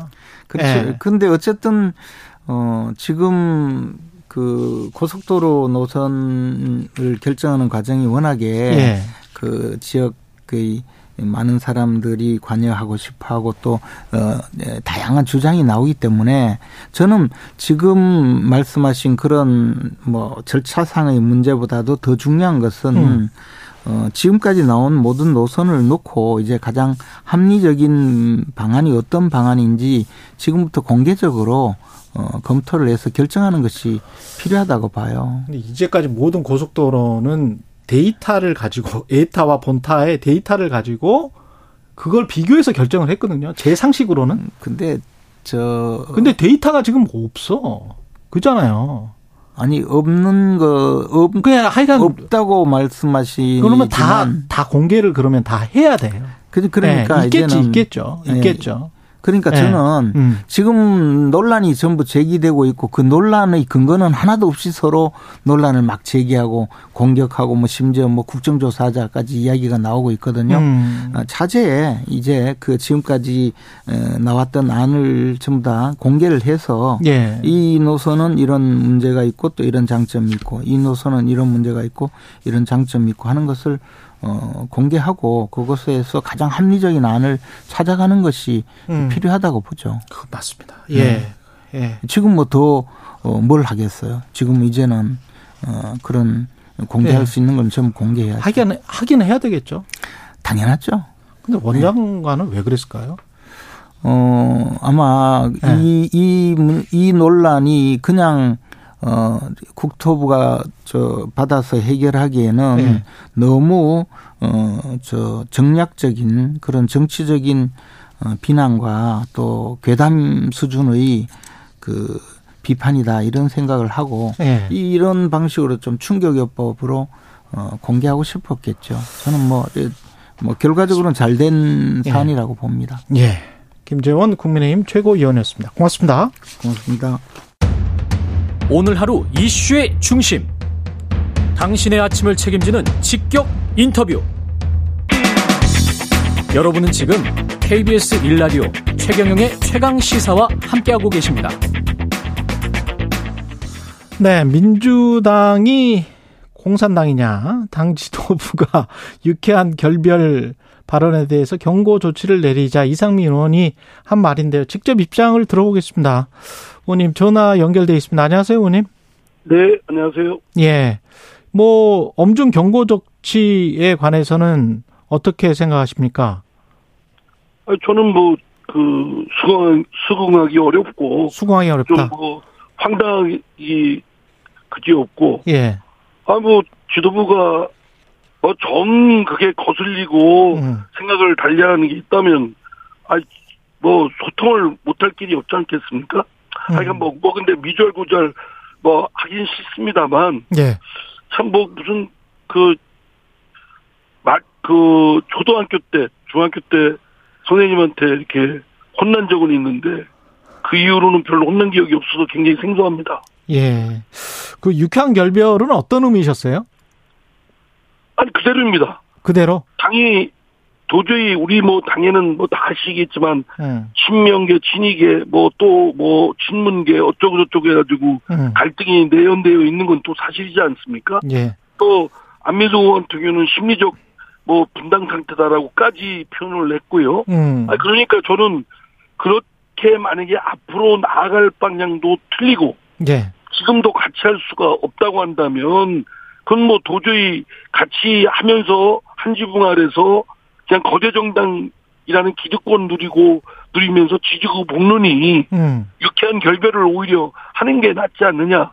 말하면 말하자면 같이 하면서 겉으로는 같이 하는 척 하면서 지지고 볶고 하더니 예. 따로 하는 것도 한편 더 어, 좋은 모습일 것이다. 예. 그런데 그러한 각오로 저 당의 혁신이나 당의 개혁 여러 문제점을 해결하는 절박한 마음으로 임해야지 지금처럼 그냥 뭐 어, 느슨하게 저 어, 윤석열 대통령과 그 여당인 국민의힘의 실정에 기대서 음. 뭐 우리가 죽서도 저쪽이 더 죽순다 뭐 이런 식의 아니라는 생각으로 빠져들면 국민들이 지금 더불어민주당에 갖고 있는 불신, 실망 또는 반감 이거를 헤어나올 수가 없다고 생각해서 그런 말씀 드린 겁니다. 조홍천 의원은 의원님이 말씀하신 유쾌한 결별, 뭐 20명 탈당 가능성 이거를 탈당하자는 게 아니고 고만 좀 싸우자, 그만 좀 싸우자 이런 의미가 담긴 걸로 해석을 했는데 어느 아니, 쪽이 뭐, 더 가까운 거예요? 그만 싸우자는 것도 방법이 될 수 있고 그만 싸우자는 것도 뭐 싸우는 것만이 문제가 아니라 당 내부 아주 환골탈태라는 혁신을 또 해야 되지 않겠습니까? 예. 당에도 뭐 도덕성도 회복해야 되고 당내 민주주의도 복원해야 되고 또 단합도 해야 되고 이런 것들이 사실 따로따로 가야 될 것은 아닌데 음. 또 이것이 쉽게 이루어질 과제도 아닙니다. 잘못하다 보면 지지고 볶고 싸울 가능성이 높기 때문에 절박한 마음으로 임해야 되겠다. 말하자면 공부 안 하는 저, 저, 집안의 아, 아이한테, 야, 너 죽어라고 공부 좀 해라. 그러면 그거 공부 열심히 하라는 얘기지, 죽으란 얘기입니까? 자꾸 근데 음. 죽으란, 어떻게 죽으란 얘기냐, 왜 그런 얘기를 함부로 하느냐, 이런 얘기하면 말하는 사람이 좀, 좀, 머스가죠. 예. 황골 탈퇴나 혁신에 관해서는 잠시 후에 여쭤보고요. 아까 그 친명계, 뭐 친이계, 친문계 이런 말씀을 하셨는데 그리고 이낙연 전 대표가 돌아와서 뭐 김혜영 전 의원도 만나고 조웅천 박용진 의원도 만남 고려 중이다. 그러면 어 이상민 의원님은 어떤 개세요? 어떤 개에 섞여 있는 거예요 지금? 누구? 아, 저는 원래 뭐 네. 저, 우리 사회자님도 아시지만 네. 전, 전 계보가 없습니다. 아, 무계보입니다. 아, 무계보군요. 아 그래서 좀 예. 외로울 때도 많습니다. 예. 그러면 예. 아니 그뭐 만나자는 연락도 없었어요? 그러면 누가? 아, 저한테, 아, 예. 이낙연 예. 대표 쪽에서. 예, 예, 예. 아, 전혀 없는데요. 이거, 그것도 또 소외감을 느끼는. 아, 거기에서도 좀 소외감. 예. 그 혁시, 황골 탈 때나 혁신은 근데 1호 그 불체포 특권 포기 있잖아요. 그거 네네. 어제 뭐 의원총회에서 결국 결론이 못 났지 않습니까? 그러니까 그것도 그렇습니다. 예. 아니 지금 뭐 혁신이가 뭐 제대로 하니 안 하니 논의하더라도 어쨌든 당 지도부에서 혁신위를 만들어서 혁신위가 첫 번째로 그 불체포 특권 포기 선언을 해라 라고 하면은 음. 그거 우리 당이 갑자기 있는 것도 아니고 그 저 이재명 대선 후보가 또 민주당이 여러 차례 국민 앞에 약속한 겁니다. 그렇죠. 근데 그동안 예. 방탄 정당을 해왔했다고 욕 바가지 먹었지 않았습니까? 예. 그러면 지금 혁신위가 제시한 거면 무조건 해야죠. 수용을 해야죠.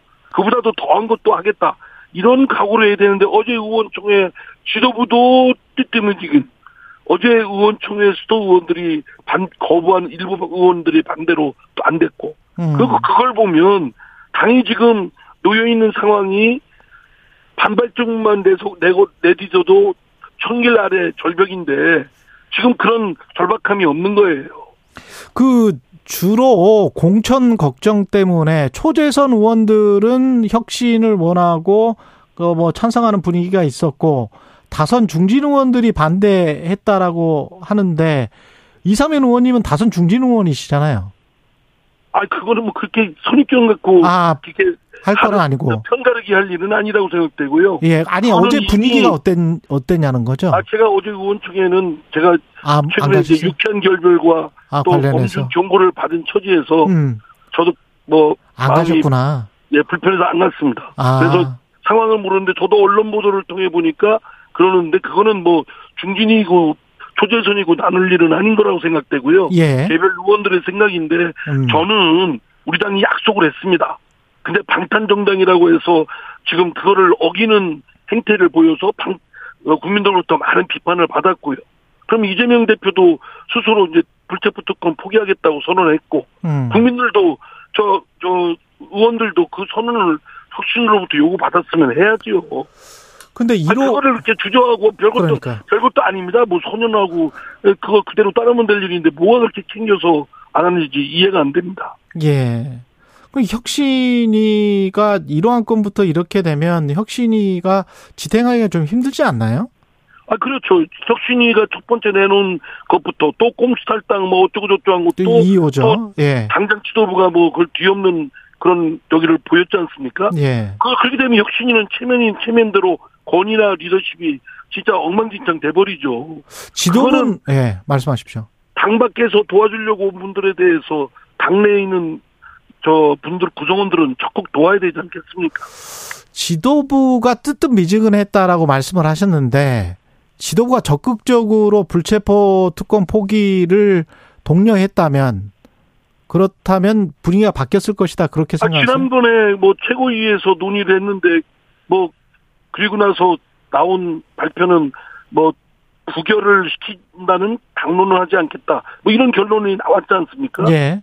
그때 최고위 회의에서 결론을 냈어야죠. 아, 그때 결론을 냈어야 됐다. 아, 그때 당대표고 최고위원들 다 있으면 그 자리에서 아, 이거는 혁신위안은 우리 당이 이미 약속한 거고 한 거기 때문에 당연히 그, 저 혁신위의 이러한을 존중해서 그대로 따른다. 라고 음. 하고 당내의 의원들을 그 공감을 이끌어내야죠. 지금, 지금까지 네. 질질 한 달 넘게 질질 끌고 올 일은 아니라고 생각합니다. 그럼 지금이라도 어떻게 해야 돼요? 지금이라도 당내 이제 일부는 그 부착부 특권 포기 선언을 해야 된다라는 움직임이 음. 있기 때문에 음. 저는 그 움직임에 따라서 예. 될 가능성이 높다고 생각합니다. 그러나 예. 이렇게 질질 끌면서 마지못해가지고 하느니 음. 처음부터 흔쾌히 선제적으로 탁탁탁 치고 나가면 시원시원하지 않겠습니까? 예. 나다97님이 이런 질문을 해 주셨습니다. 의원님 혹시 양양자나 또는 금태섭 신당 쪽과 뭐 연대하실 생각이 있으신 건 아니죠? 뭐 이렇게. 아니 그런 생각 아니, 없죠. 아니죠.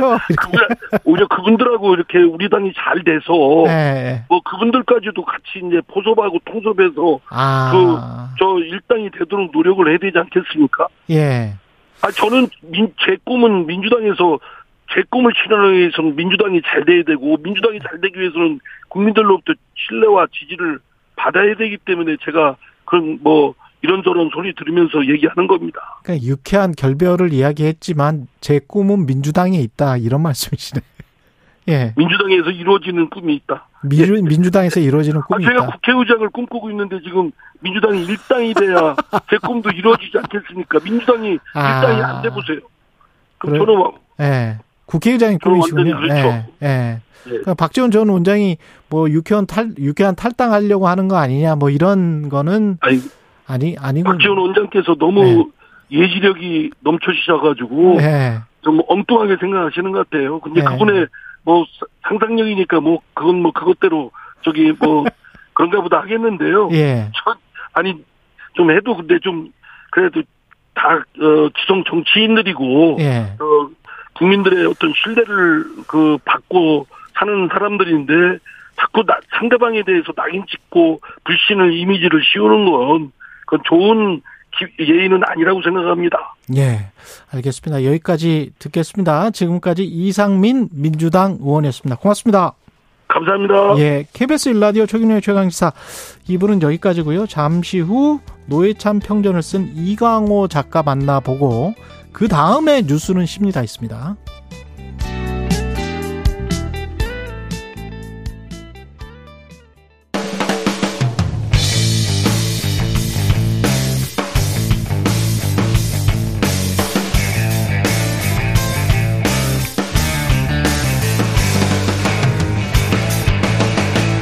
최경영의 최강 시사. 네, 오는 7월 23일입니다. 노회찬 전 대표의 5주기인데요. 우리 시대의 노회찬 정신이란 무엇일까?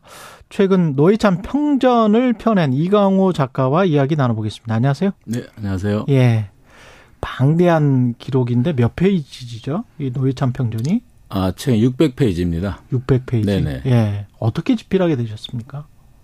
아, 일단 노 의원이 돌아가신 2018년 7월 23일 예. 그해 연말에 노회찬 재단이 이제 출범을 준비하고 있었는데 음. 그 재단 관계자가 그 연말에 저한테 평전을 쓰지 않겠느냐라는 제안을 했습니다. 예. 제가 너무 깜짝 놀라서 거절했다가 고민 고민한 이후에 다시 한 5개월 고민 이후에 예. 제가 이제 쓰기로 그래서 이제 시작이 된 겁니다.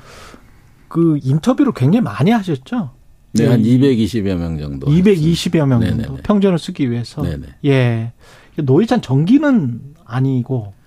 그러니까 이제 이게 성격이 그 저는 이제 어떤 평전의 성격일까 또 아니면 전기의 성격일까 일대의 성격 이런 저 논의가 예. 좀 있었습니다. 예. 근데 저는 어떤 본격적인 노회찬 정치의 평가보다는 음. 그분의 62년 삶을 음. 일대기적인 삶을 가급적이면 좀 객관적으로 기술하는 것이 객관적으로 기술하겠다. 네, 지금 현 단계에 필요한 거 아닌가. 네. 그분의 생각이나 무슨 리더십이나 음. 그분의 뭐 언어 뭐 이런 부분은 따로 이제 집중적으로 좀 연구해서 나올 자료도 있을 수 있고 음. 저는 전체적인 삶을 좀 한번 조망하는 전체적인 그런 방향으로 네네 네. 그렇게 쓰도록 노력을 했습니다. 예, 집필 기간이 어느 정도였죠? 2019년 7월부터 시작했습니다. 그러니까 예. 이제 만 4년 됐는데요. 이제 글 쓰는 걸로만은 한 3년 좀 못 미쳤는데. 글 쓰는 것만 3년? 네네. 이제 인터뷰하고 쓰는 건 한 3년 정도 됐는데, 음. 그 다음에 1년 정도 시간이 걸린 것은 이제 쓴 글을 이제 쳐내기 위해서. 예. 그러니까는 지금 단행본 책 하나가 원고지 1000매 정도면 되는데 제가 한 1300매 정도를 쳐냈거든요. 어. 그것도 좀 기간이 천, 많이. 천, 쳐낸 것만? 네네네. 한 3,600짜리 원고가 한 2,200매로 줄어들었는데 그 예. 이제 쳐내는 것도 그렇게 뭐 벽돌 빼듯이 쭉쭉쭉 빼는 게 아니라 과정이 그렇죠. 있기 때문에 시간이 좀 걸렸고 네. 나중에 이제 출판사와 저와의 이제 여러 가지 이제 의견을 좀 조율할 대목들이 있는데 예. 그 시간도 좀 걸려서 전체는 4년 걸렸습니다. 야. 아, 원래 출판사 발행 인식이기 때문에 사실은 작가님이 네. 뭐그 관련해서는 정말 이제 프로신데 거의 네. 사 그런 분도 음. 4년이 걸렸군요. 거의 4년이 걸렸군요. 네, 어쨌든 뭐 노 의원의 삶을 재구성하는 게 음. 작가의 견해나 시각보다는 예. 가급적 이제 그분의 살아왔던 모습을 해야 되니까 굉장히 많은 자료 인터뷰, 예. 또 팩트 확인 이런 게 굉장히 필요해서 시간이 예. 걸렸던 것 같습니다. 우리가 아는 노회찬이랄지 그의 발언이랄지 그런 걸 좀 이따 이야기를 해보고 네. 우리가 모르는 노회찬의 면모는 어디 뭘 음, 찾으셨어요? 저도 사실 그 노 의원님하고 민주노동당 때 잠깐 같이 일은 했지만은 네. 이게 가까운 편은 아니었거든요. 음. 하면서 제가 좀 약간 아 이런 데 부분이 있구나 하는 게 이제 굉장히 좀 과묵하신 분이다. 그렇죠. 그러니까 네. 어, 때에 따라서는 좀 너무 수줍음을 타는 거 아니냐, 샤이하다 이런 맞아요. 얘기도 많이 네. 있었고 특히 이제 기자들 사이에서도 그런 얘기들이 네. 많이 있더라고요. 수줍음을 많이 타세요. 네네. 네. 그래서 그런 그 그분의 이 어떤 달변이랄까 그 이면에 있는 그 과묵과 경청 음. 이런 부분을 제가 좀 느꼈고 또 하나는 저는 이제 노연도 노회찬도 인간인데 음. 어려움이 있을 거 아닙니까? 또 예. 어려운 길을 걸어왔으니까. 그래서 저는 이 최소한 이제 그 동지이자 아내인 김지선 선배나 음. 이제 노연님이 이제 경기고등학교 들어가서 만난 친구들이 평생 친구들이 좀 꽤 있습니다. 예. 그분들은 이제 뭐 노동운동도 하고 이렇게 했던 그랬죠? 분들인데 예.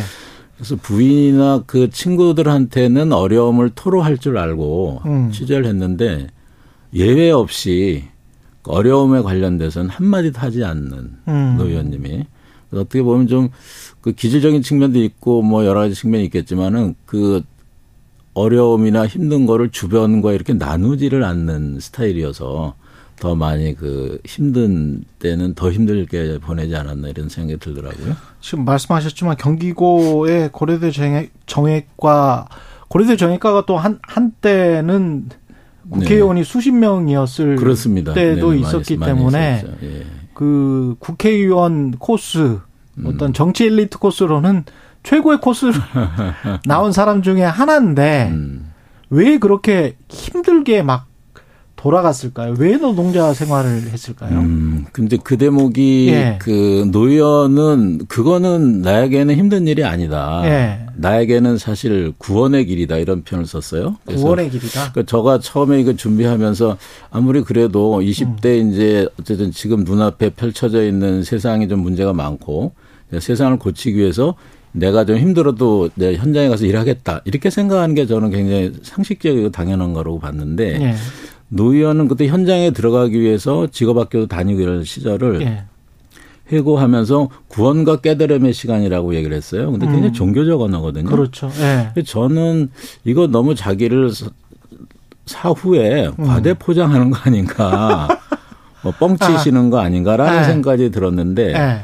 그분의 일생을 이렇게 쭉 추적을 하다 보니까 자기가 그때 왜 구원받았다고 얘기를 했는지 이 부분을 제가 좀 이해를 하게 됐거든요. 노동 현장에서? 그렇죠. 그 예. 이제 그 어떻게 살 것인가라는 고민을 이제 누구나 젊어서 하지 않습니까? 예. 노연이 어떻게 살 것인가를 고민할 때 고등학교 초입부터 이제 정치를 좀 하고 싶은 음. 마음이 좀 있었던 것 같아요. 예. 정치를 하고자 하는 것은 정치인 이분한테는 수단이었는데 정치나 정당이 예. 이제 세상을 이제 바꾸기 위한 음. 이제 그런 부분들에서 고민을 시작했는데 자기가 이제 대학교 시절에도 학생 운동은 별로 안 하고 사실 이제 노동 운동 현장 가는 준비를 많이 하셨거든요. 예. 현장에 가서 만난 노동자들과 그 현장 자체가 아 나는 앞으로 이런 삶을 살아야 되겠다라는 확신을 줬고 음. 흔들리지 않는 삶을 살 수 있게 했거든요.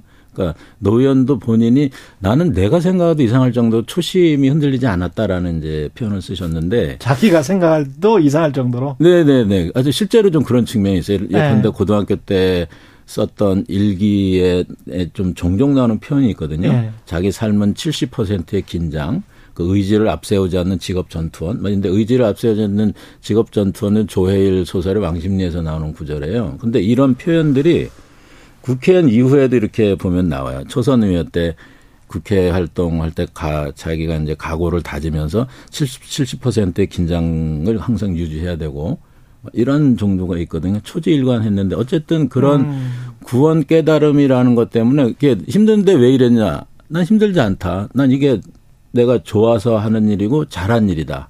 이게 나한테 나의 삶에 이런 선택을 해서 하는 것이 굉장히 나한테는 구원의 어, 권과 같다. 더 의외인 거는 예. 더 의외인 거는 사실은 노회찬 전 의원이 그 굉장히 유박 유복한 집안 아니었어요? 이제 첼로도 그 하고 맞습니다. 예. 그, 그러니까 재밌는 게 노 의원이 생전에 인터뷰를 하실 때 예. 이 부자였다는 말씀을 잘 안 하시고 예. 가난한 경우를 얘기를 많이 하셨는데 예. 실제로 두 분이 다 어머님이나 아버님 쪽에 이제 흥남에서 50년 12월에 이제 저기 피란 음. 오신 분들이지 않습니까? 예. 그러니까 와서는 가난할 수밖에 없는데 예. 여러 가지 그그 그 이후에 아버님이 북한에서는 지주였고 한 분은 예. 이제 예. 지주, 한 분은 예. 이른바 보면 이제 상업자분이라고 할까 예, 그런 예. 쪽이어서 그래서 예. 부르주아로 이렇게 돼 있었는데 그렇죠. 그러니까 남쪽에 와서는 단지 뭐 굉장히 힘들게 사셨죠. 음. 힘들게 살았는데 아마 아버님이 그 유엔 민사처라는 당시 그 기구에서 근무하시고 예. 그런 걸 활용해서 젊은 신혼 부부가 54년에 53년에 결혼하셨는데 음. 신혼 부부가 어떻게 좀 살아야 될까 어떻게 자식을 키워야 될까 고민하다가 아마 이제 약방을 차리셨고 음. 그때는 이제 약종상 제도라고 해서 조제는 하지 않고 약만 판매하는 그 데가 음. 있거든요. 음. 그런 약국 시스템이었는데 그 부모 어머님이 그 약국을 운영하시고 아버님은 이제 제약회사를 다니시고 예. 그것은 유엔 민사체에서 아버님이 이 방역이나 이런 일을 관련된 일을 하셨는데 예. 그거하고 이제 연관된 거를 이제 인맥이라든지 경험을 활용해서 약국을 차리고 제약회사를 들어가고 그냥 그러셨던 것 같은데 음. 이제 그 결과 가난에서 일찍 좀 벗어났습니다. 그렇죠. 지금 말씀하신 것처럼 사실 이제 첼로 또 배웠는데 그 첼로 배웠다 지금도 많지 않습니까? 네. 첼로 배우는 분은 많, 더, 그, 많지 않은데 네. 그 첼로 구입 비용도 굉장히 좀 그렇죠. 비싼 첼로를 예. 사주시고 부산 시향 수석 첼리스트한테 이제 배우고 배우고 이게 돈이 많다고 또 그, 돈 있다고 다 그렇게 하시는 건 아니잖아요. 그렇죠. 근데 이 돈을 이렇게 자식들의 교육과 네. 문화적인 어떤 소양을 키우는데 부모님들이 의식적으로 많이 그렇죠. 좀 노력을 하셨던 것 같아요. 근데 이제 그, 저, 그 생을 스스로 끊으셨는데 그게 네. 이제 부끄럽다. 부끄러워서. 음, 예, 이제 그때, 그, 그때 어떤 판단이었을까요? 굉장히 이제 조심스럽습니다. 이 부분에 네. 대해서. 그 제가 마지막 부분에 사실은 그분의 마지막 선택에 대해서 글을 써야 되나 말아야 되나 고민도 솔직히 했거든요. 음. 왜냐하면 그 전에는 그분의 어떤 발언이라든지 기록이라든지 주변의 증언 가지고 했는데 예. 이건 이제 그런 게 없지 않습니까? 예. 그럼 제 추정이라든지 제 견해가 될 것 같은데 음. 이걸 쉽게 쓸 수 있을까? 그것 때문에 굉장히 좀 고민을 많이 했는데 어쨌든 결론은 주변에서도 뭐 그런 의견이 있었고 저는 당신이 한 몇 년 동안 그 평전을 준비했으니 그런 경험이나 그런 거 입력된 여러 자료를 보고 또 노 의원의 마지막 선택에 대해서는 설명을 좀 해야 될 의무가 있지 않느냐 이렇게 음. 이제 얘기를 해서 좀 간단하게 했는데 부끄러움과 가장 그 노 의원은 일생을 보면 그 뭐 한 사람이냐 하면은 한국의 진보 대중적 진보 정당을 만들고 예. 그 진보 정당을 대중화로 하고 그래서 그 진보 정당이 언젠가는 자기 사회 50년이 되더라도 이런 표현도 직접 쓰셨는데 그래도 진보 정당의 집권을 예, 향해서 사실 자기 몸을 던진 게 일생이거든요. 예. 그래서 어느 분들은 이제 선당 후사다. 당을 먼저 하고 개인은 뒤로 한다. 그런데 저가 볼 때는 선후가 없었던 것 같아요. 그냥 당 자체가 그 노연의 확장된 자아다. 음. 이렇게 이제 삶을 사셨고 실제로 삶의 모든 시간의 실천이 대부분이 그쪽으로 기울어졌고 사실 마지막 선택 자체도 당이 당당히 앞으로 나가라고 얘기를 하고 이제 세상을 떠나셨잖아요. 그렇죠. 네. 그러니까 이분은 이 첫째는 그 마지막 남기시는 글을 보면은 당에 누가 되면 안 되겠다라고 얘기를 한 음. 거거든요. 저는 이제 사람들은 그 액수가 얼마 안 된 거 가지고 음. 그걸 뭐 그렇게 선택을 하느냐. 근데 그분한테는 액수가 중요한 건 전혀 아니었거든요. 그래서 음. 이게 이게 만약에 이제 사실은 이 돈 일정 부분 받은 건 팩트고 그것이 이제 현행법상 문제가 있기도 하고 음. 물론 받은 돈이 전부 그 다 이게 들어와서 공적으로 쓰이는 거는 다 자료는 있어요. 그러니까 본인 본인이 착복한 게 아니에요. 네, 일어나도 예. 원래 이제 그런 분이 아니고 이분은 예, 예. 평소에 그 사적인 그 이 강의나 이런 거 해서 온 돈도 음. 공금을 관리하는 분이 따로 관리하거든요. 그러니까 음. 부인 김지선 선배한테는 신혼촌 15만 원, 좀 지난다면 50만 원, 국회가 된다면은 국회의원 된 이후에는 180만 원, 예. 한 240만 정도도 일체 더 플러스 알파가 없었거든요. 그러니까, 그러니까 그 돈도 예. 다 공적으로 하는데 음. 어쨌든 그래서 그거는 결정적으로 당의 향후의 활동에 어쨌든 노회찬이라는 사람 당을 대표하고 작은 정당의 진보 정당의 그 정치하는 분으로서는 굉장히 많은 국민들의 신뢰와 관심과 애정을 가지고 있었는데 그게 이제 토대부터 무너지면 이해하려고 하는 사람 이해를 하겠지만은 음. 실제로 이 당의 앞날의 문제가 많을 것이다. 근데 지금 이제 돌아가신 이후에 안타까워서 생각하는 부분하고 음. 그렇지 않을 경우에 지금 사람들은 노 의원은 어떻게 생각할 것인가 여러 종류가 있겠죠. 그 예. 이해하려고 드는 분도 있고 이해 못하겠다는 분도 있고 이해는 하지만 정치적으로 공격하시는 분도 있고 그렇죠. 이럴 경우에 이제 당에서 누를 끼치는 부분이 음. 본인으로서는 자기의 무한 사랑, 음. 무한 책임의 대상이 당인데 그거를 참 이렇게 이런 선택을 하지 않으면 나올 수 있는 거를 이 많이 이 음. 철저하게 좀 계산을 하고 이제 밀려서 자기가 선택한 게 아니라 주체적으로는 판단을 하신 게 크지 않나. 그럼 만약 하나만 딱 말씀드리면은 예. 그런 사실을 이제 돈을 받은 거는 본인은 잘 알고 있을 테니까. 음. 그러니까 2010, 그 18년 4월부터 이게 보도가 시작돼서 이제 7월에 돌아가셨는데 예. 그 기간 동안에 수도 많은 부인을 하신 거가 본인이 음. 굉장히 좀 힘들어 하셨을 것 같아요. 음. 시간이 지나면은. 내가 거짓말. 네, 네, 맞습니다. 예. 그런 마, 적이 없었는데. 예. 거짓말. 마지막으로 짧게 한 네네네. 30초 남았는데요. 네네. 예. 노회찬 의원이 우리 한국 정치에 주고 싶었던 메시지는 뭐였을까요? 예. 81년 이후 민주 반민주 시대는 벗어났고 예. 노연 말씀이 자 민주를 해보다가 안 되고 독재로 다시 돌아가자 뭐 이런 건 아니거든요. 그러니까 그렇죠. 민주 반민주를 넘어서서 예. 진보와 보수가 경쟁하는 정치 시스템이 있어야지 예. 그 국민의 삶이 나아진다. 노연은 정치는 국민들한테 생선의 회를 잘게 썰든지 해서 회를 떠서 주는 거지 생선을 해부하는 게 아니라 그랬거든요. 그래서 이제 네. 국민들한테 해 뜨는 정치, 해 떠주는 정치, 잘. 이런 정치를 뭐 원했을 것 같습니다. 아, 생선을 망쳐버리는 정치가 아니고. 네. 네. 노회찬 평전을 쓴 이광호 작가였습니다. 고맙습니다. 네, 감사합니다.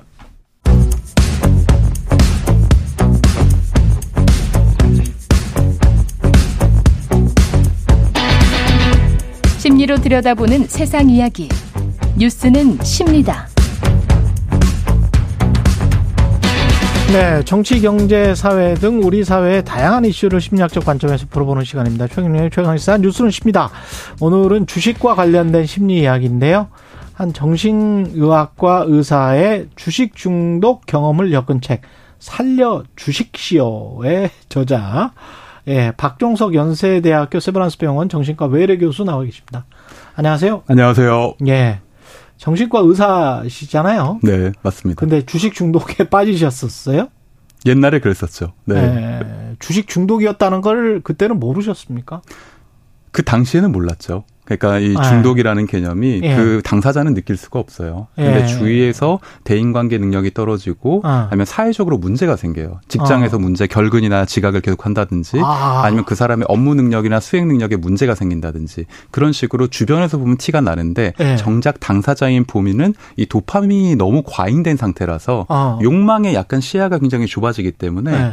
이 중독이라는 게 도파민이라는 게 흥분이 막 그렇죠. 상태. 네. 네. 그러니까 전두엽의 판단 기능이 내 원래 판단 능력보다 지 현저하게 떨어지게 됩니다. 그래서 아. 본인 자신은 거기에 대해서 insight가 없는 거죠. 그러니까 병원이나 의원에 근무를 하셨을 텐데 그렇죠. 그때 뭐 지각을 하거나 결근을 하거나 아니면은 실제로 진료를 안 보고 막 그냥 계속 주식 시향판만 보고 그러셨던 거예요? 하루 종일 스마트폰만 보는 거죠. 그러니까 아, 일을 해야 되는데 중독 맞네. 맞죠. 중독 맞네. 9시부터 3시 반까지 네. 하루 종일 이렇게 뭐 회의 중에서도 이렇게 보고 있어요. 계속 보는 거예요? 계속 보는 거죠. 그러면은 병원장님이나 싫어하셨을 것 같아요. 아유, 그래서 권고사직 당했죠. 네. 아, 잘리셨구나. 네, 맞습니다. 되게 부끄러운 얘기지만 네. 2016년에 2016년에 그, 네, 제가 주식 중독에 잠깐 빠졌던 적이 있고 예. 도저히 제 일상생활이나 대인관계 혹은 그 직장생활에 집중을 못했기 때문에 예. 부끄러운 기억이죠. 근데 예. 지금은 오히려 그런 기간이 있었기 때문에 예. 제가 스스로를 반성하게 되었고 음. 어떤 방식으로 제가 투자를 집중을 해야 되고 어. 떤 방식으로 준비를 해서 공부하게 되었다는 그런 어떤 좀 쓰다 쓰리 쓰리쓴 교훈을 얻게 된 거죠. 그러니까 지금도 주식 투자는 하시고 그렇죠. 아 그러니까 중독돼 있었을 때도 주식 때문에 중독이 돼 있었는데 그거를 이제 어떻게 극복한 이야기부터 해주세요 그러면. 그럴까요? 예. 네. 그러니까 도박과 투자를 음. 구분해야 된다고 생각을 합니다. 음. 그 사람들은 내가 투자를 하고 있는지 도박을 하고 있는지 굉장히 헷갈리는 경우가 많다고 생각을 그렇죠. 해요. 근데 그 구분이 뭐냐면 내 본업에 얼마나 내가 진지하게 충실하게 임하고 있느냐. 본업에. 예. 예. 그리고 두 번째는 저는 경제적 안정성이라는 음. 단어를 쓰고 싶은데요. 그 사람들이 되게 경제적 자유라는 단어를 요새 되게 많이 쓰잖아요. 음.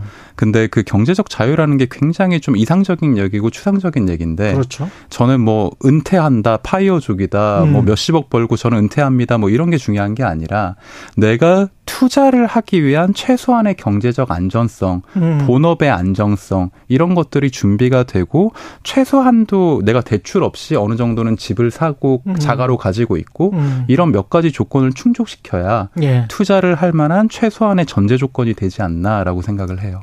서울에서 자가를 가지고 있고 저 투자금을 가지고 있는 분은 아니 꼭 서울일 필요는 없어요. 아, 네. 주 지방은 가능하긴 네. 합니다만. 그렇죠. 서울에 계신 분들은 상당히 그러면은 나는 아닌데 뭐 이렇게 나는 주식 투자 자체를 못 하는데 이렇게 될 것 같아요. 사실이에요. 그렇게 생각합니다. 아, 왜냐하면 예. 경제적 안정성이 없으면, 없으면, 투자를 도박처럼 하게 돼요. 굉장히 전세나 월세를 살면은 주식 투자를 안 하는 게 낫다 이런 말씀이죠.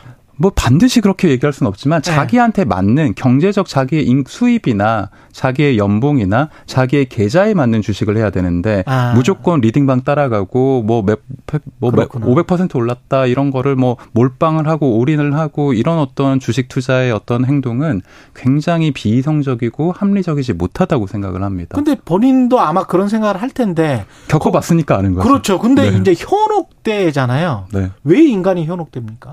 욕망에 굉장히 취약하기 때문이죠. 욕망에 네. 욕망에 이, 인간은 원래 취약하다. 인간의 보상회로라는 음. 뇌 기관이 있어요. 네. 이게 도파민이 지나가는 고속도로인데 네. 우리는 모든 욕망에 굉장히 취약할 수밖에 없습니다. 식욕, 성욕, 수면욕이 일차적인 욕구고요. 예. 이런 어떤 경제적인 어떤 내가 이차 성장의 욕구, 음. 그리고 내가 뭔가를 이루고 싶다는 건 약간 이차적인 건데 예. 사람들이 굉장히 FOMO 증후군에 시달리고 있잖아요. FOMO. 예. 예. 그러니까 이게 상대방 missing out. 그렇죠. 예. 다른 사람들이 이룬 걸 따라가고 예. 나 혼자 뒤처지는 게 아닌가 이런 불안감. 예. 그러니까 우리의 욕망이 가장 크게 자극되는 거는 불안할 때예요. 불안할 때. 그러니까 자기의 불안을 충분히 다스릴 수 있느냐가 저는 그 투자의 되게 중요한 쟁점이라고 봐요. 투자를 하지 말라는 게 아닙니다. 네. 내가 뭐 서울에 뭐 자가 없으면 투자하지 말라, 아, 뭐돈 없으면 투자하지 말라 이게 아니라 네. 얼마나 내가 불안하지 않고 심리적으로 멘탈이 안전된 상태인지를 스스로 한번 돌아봐야 된다는 거죠. 그게 경제적인 기반도 있어야 되고 그 기반이 아주 소액이라도 자기가 소액인데 그 뭐 남들한테는 대단한 돈은 아니지만 자기가 그게 최대 맥시멈 돈이면 그거 안심할 수 있는 것만 투자를 해라 그 말이에요. 그렇죠. 내가 전 재산이 천만 원이면 아. 그 10%만 투자를 해야 돼요. 10%만 투자를 네. 해라. 빚내 가지고 영끌해 가지고 음. 올인하는 거는 굉장히 무모하고 도박에 가까운 행동입니다. 그러면 정신적으로 안정되게 하기 위해서 뭐 특별한 어떤 습관이라든가 뭔가 멘탈 관리를 위한 어떤 노하우 같은 게 있습니까? 굉장히 여러 가지가 있겠지만 예. 뭐 오늘 그것도 시청자분들이 또 되게 딱 한 가지만 기억해 주셨으면 좋겠다고 한 생각하는데요. 가지만. 예. 어 사람들이 투자를 잘하는 방법을 굉장히 고민을 합니다. 예. 그리고 어떤 종목이 최고의 우량주인지 오를 음. 종목인지 굉장히 그걸 찾는데 혈안이 돼 있는데요. 어, 가장 확실한 우량주는 음. 자기 자신이에요. 야. 다른 회사 주식에 투자할 게 아니라 어. 내 본업에 투자를 해야 되고 예. 내 건강에 투자를 해야 됩니다. 예. 내 본업이 굉장히 탄탄하고 예. 내가 굉장히 경제적 안정성이 있는 상태가 되면 음. 앞으로 굉장히 장기적이고 안정된 투자를 일희일비하지 않고 할 수가 있어요. 예. 그게 투자에 성공하는 법이에요. 자, 여기에서 댓글 지금 막 올라오고 있습니다. 제가 안 봐도 뻔합니다. 의사니까 그렇잖아. 의사니까. 그렇지 않아요. 아, 그런 거 아니에요? 네. 정신과 의사는 네. 여러분이 생각하는 것보다 훨씬 돈을 못 벌고 네. 의사들 중에 제일 돈을 못 버는 과 중에 한 과예요. 네. 그리고 저는 심지어 2016년에 모든 걸 주식으로 다 말아 먹어가지고 음. 2017년 기준으로 잔고가 제로였어요. 아 진짜요? 네. 재산 상태가? 네, 2017년 기준으로 잔고가 제로였어요. 그래서 물론 뭐 그래도 뭐 선생님이 의, 당신이 의사니까 에. 네. 남들보다 빨리 벌지 않았겠느냐. 물론 그럴 수 있죠. 네. 근데 그거를 넘어서 내 어떤 멘탈 상태나 음. 나의 어떤 생활 습관 그리고 정말 투자를 하기에 있어서 내가 얼마나 준비가 되었는가 음. 내가 인지적으로 굉장히 욕망에 휘둘리고 취약하지는 않았는가 이런 걸 음. 스스로 매일 반성하고 예. 저만의 루틴을 매일매일 쌓아갔기 때문에 예. 지금 어느 정도 궤도에 올랐다고 생각을 하지 음. 의사라는 자격증 한 개가 저를 부자로 만들 거라고 절대 기대하지 않습니다. 음. 투자와 관련해서 우리가 불안이 뭐 아, 까 포모를 이야기했습니다마는 네. 그것 뿐 만이 아니고 이제 뭐 막 올라가는데 그거 계속 올라갈 거야라고 하면서 이렇게 그렇죠, 기다린다든가. 네. 아니면 계속 떨어지는데 이거를 손절을 언제 해야 되나 이러다가 못 한다든가 뭐 한 두 가지 경우가 있을 것 같은데 네, 그렇죠. 이성적으로 어떻게 판단을 합니까? 아, 그거를 예. 내가 언제 주식을 팔고 언제 물타기를 할 건가, 음. 이걸 언제 손절 혹은 이절을 해야 될까, 음. 그걸 고민하는 시점에서 이미 준비가 부족하다고 저는 생각을 합니다. 물론 시청자분들 아. 이런 얘기 들으면 냉정한 얘기 듣기 싫겠지만, 예. 제가 직접 주식으로 지옥을 갔다 와본 사람, 예. 그리고 주식 때문에 심각하게 1년 6개월 동안 정말 우울증에 죽음까지 생각했던 사람으로서, 음. 사실 주식을요, 공부하지 않고 접근해서는 안 돼요. 그리고 그렇게 할 필요도 없습니다. 내가 아직 준비가 안 됐으면 음. 주식을 그렇게 공격적으로, 그렇게 올인해서 할 필요가 없어요. 음. 내가 아직 본업에 정말 90% 이상 충실하고 음. 한 5% 10%에 남는 시간에 주식 공부를 하고 예. 내가 아직 초급자라면 초급자한테 맞는 투자 방법 ETF나 간접 투자가 분명히 있어요. 아. 내 레벨에 맞는 바로 직접 투자하지 마라. 네, 내 예. 위치에 맞는 투자를 하면 됩니다. 아, 계속 그 본인을 알라가 굉장히 좀 중요하군요. 주식을 한다는 건 결국 네. 자기 욕망에 대해서 솔직해진다는 얘기고 어. 내 욕망에 대해서 솔직해지려면 나 자신에 대해서 아는 게 투자의 첫 번째 스텝이에요. 소크라테스, 예, 나 자신을, 너 자신을 알라. 예, 정신의학적으로도 그게 참 자기 객관화가 힘든 것 같긴 하네요. 예. 정말 어렵지만 예. 그 사실 저도 뭐 이렇게 뭐 잘난 척하는 게 아니라 예. 제가 정말 잃어봐서 지금 예, 그래. 모든 걸 다 잃어봤기 때문에 예. 제 경험으로 나오는 얘기죠. 예, 여기까지 듣겠습니다. 아, 시간이 조금 아쉽다. 예, 뉴스는 쉽니다. 오늘 박종석 교수였습니다. 고맙습니다. 감사합니다. 예, KBS 1라디오 최경영의 최강 시사였고요. 다음 주에 뵙겠습니다. 고맙습니다.